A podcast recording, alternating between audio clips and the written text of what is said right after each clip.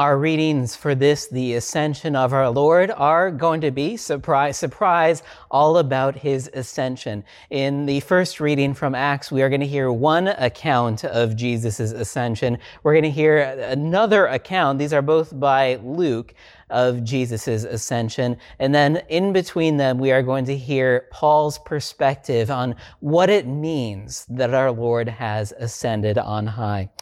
Our first reading from Acts chapter 1, verses 1 through 11.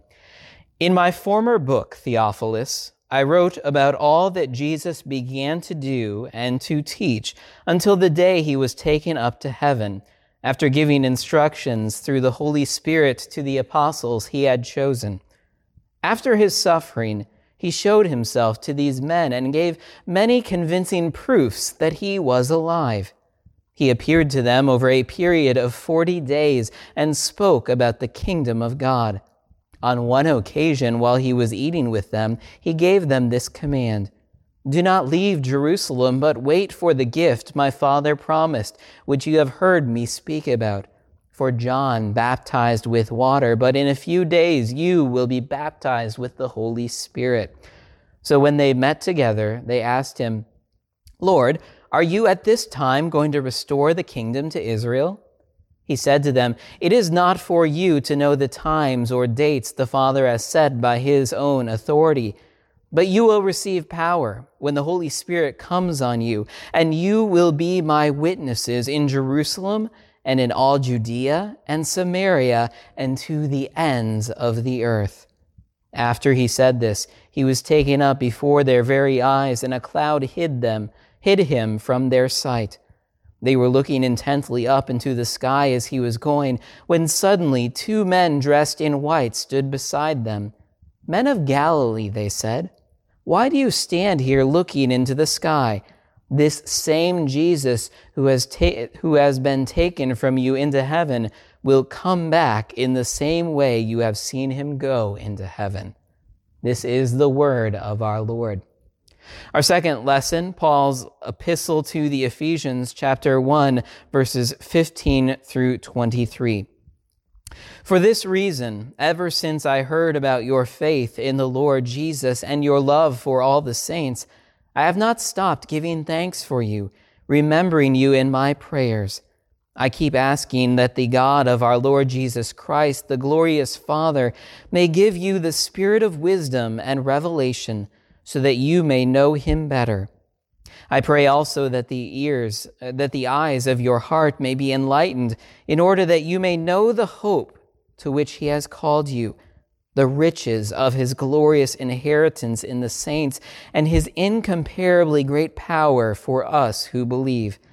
That power is like the working of his mighty strength, which he exerted in Christ when he raised him from the dead and seated him at the right hand in the heavenly realms, far above all rule and authority, power and dominion, and every title that can be given, not only in the present age, but also in the one to come.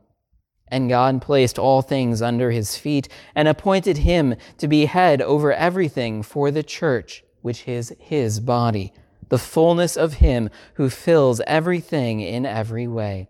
This is the word of our Lord. The Holy Gospel according to St. Luke, the 24th chapter. Glory to you, O Lord.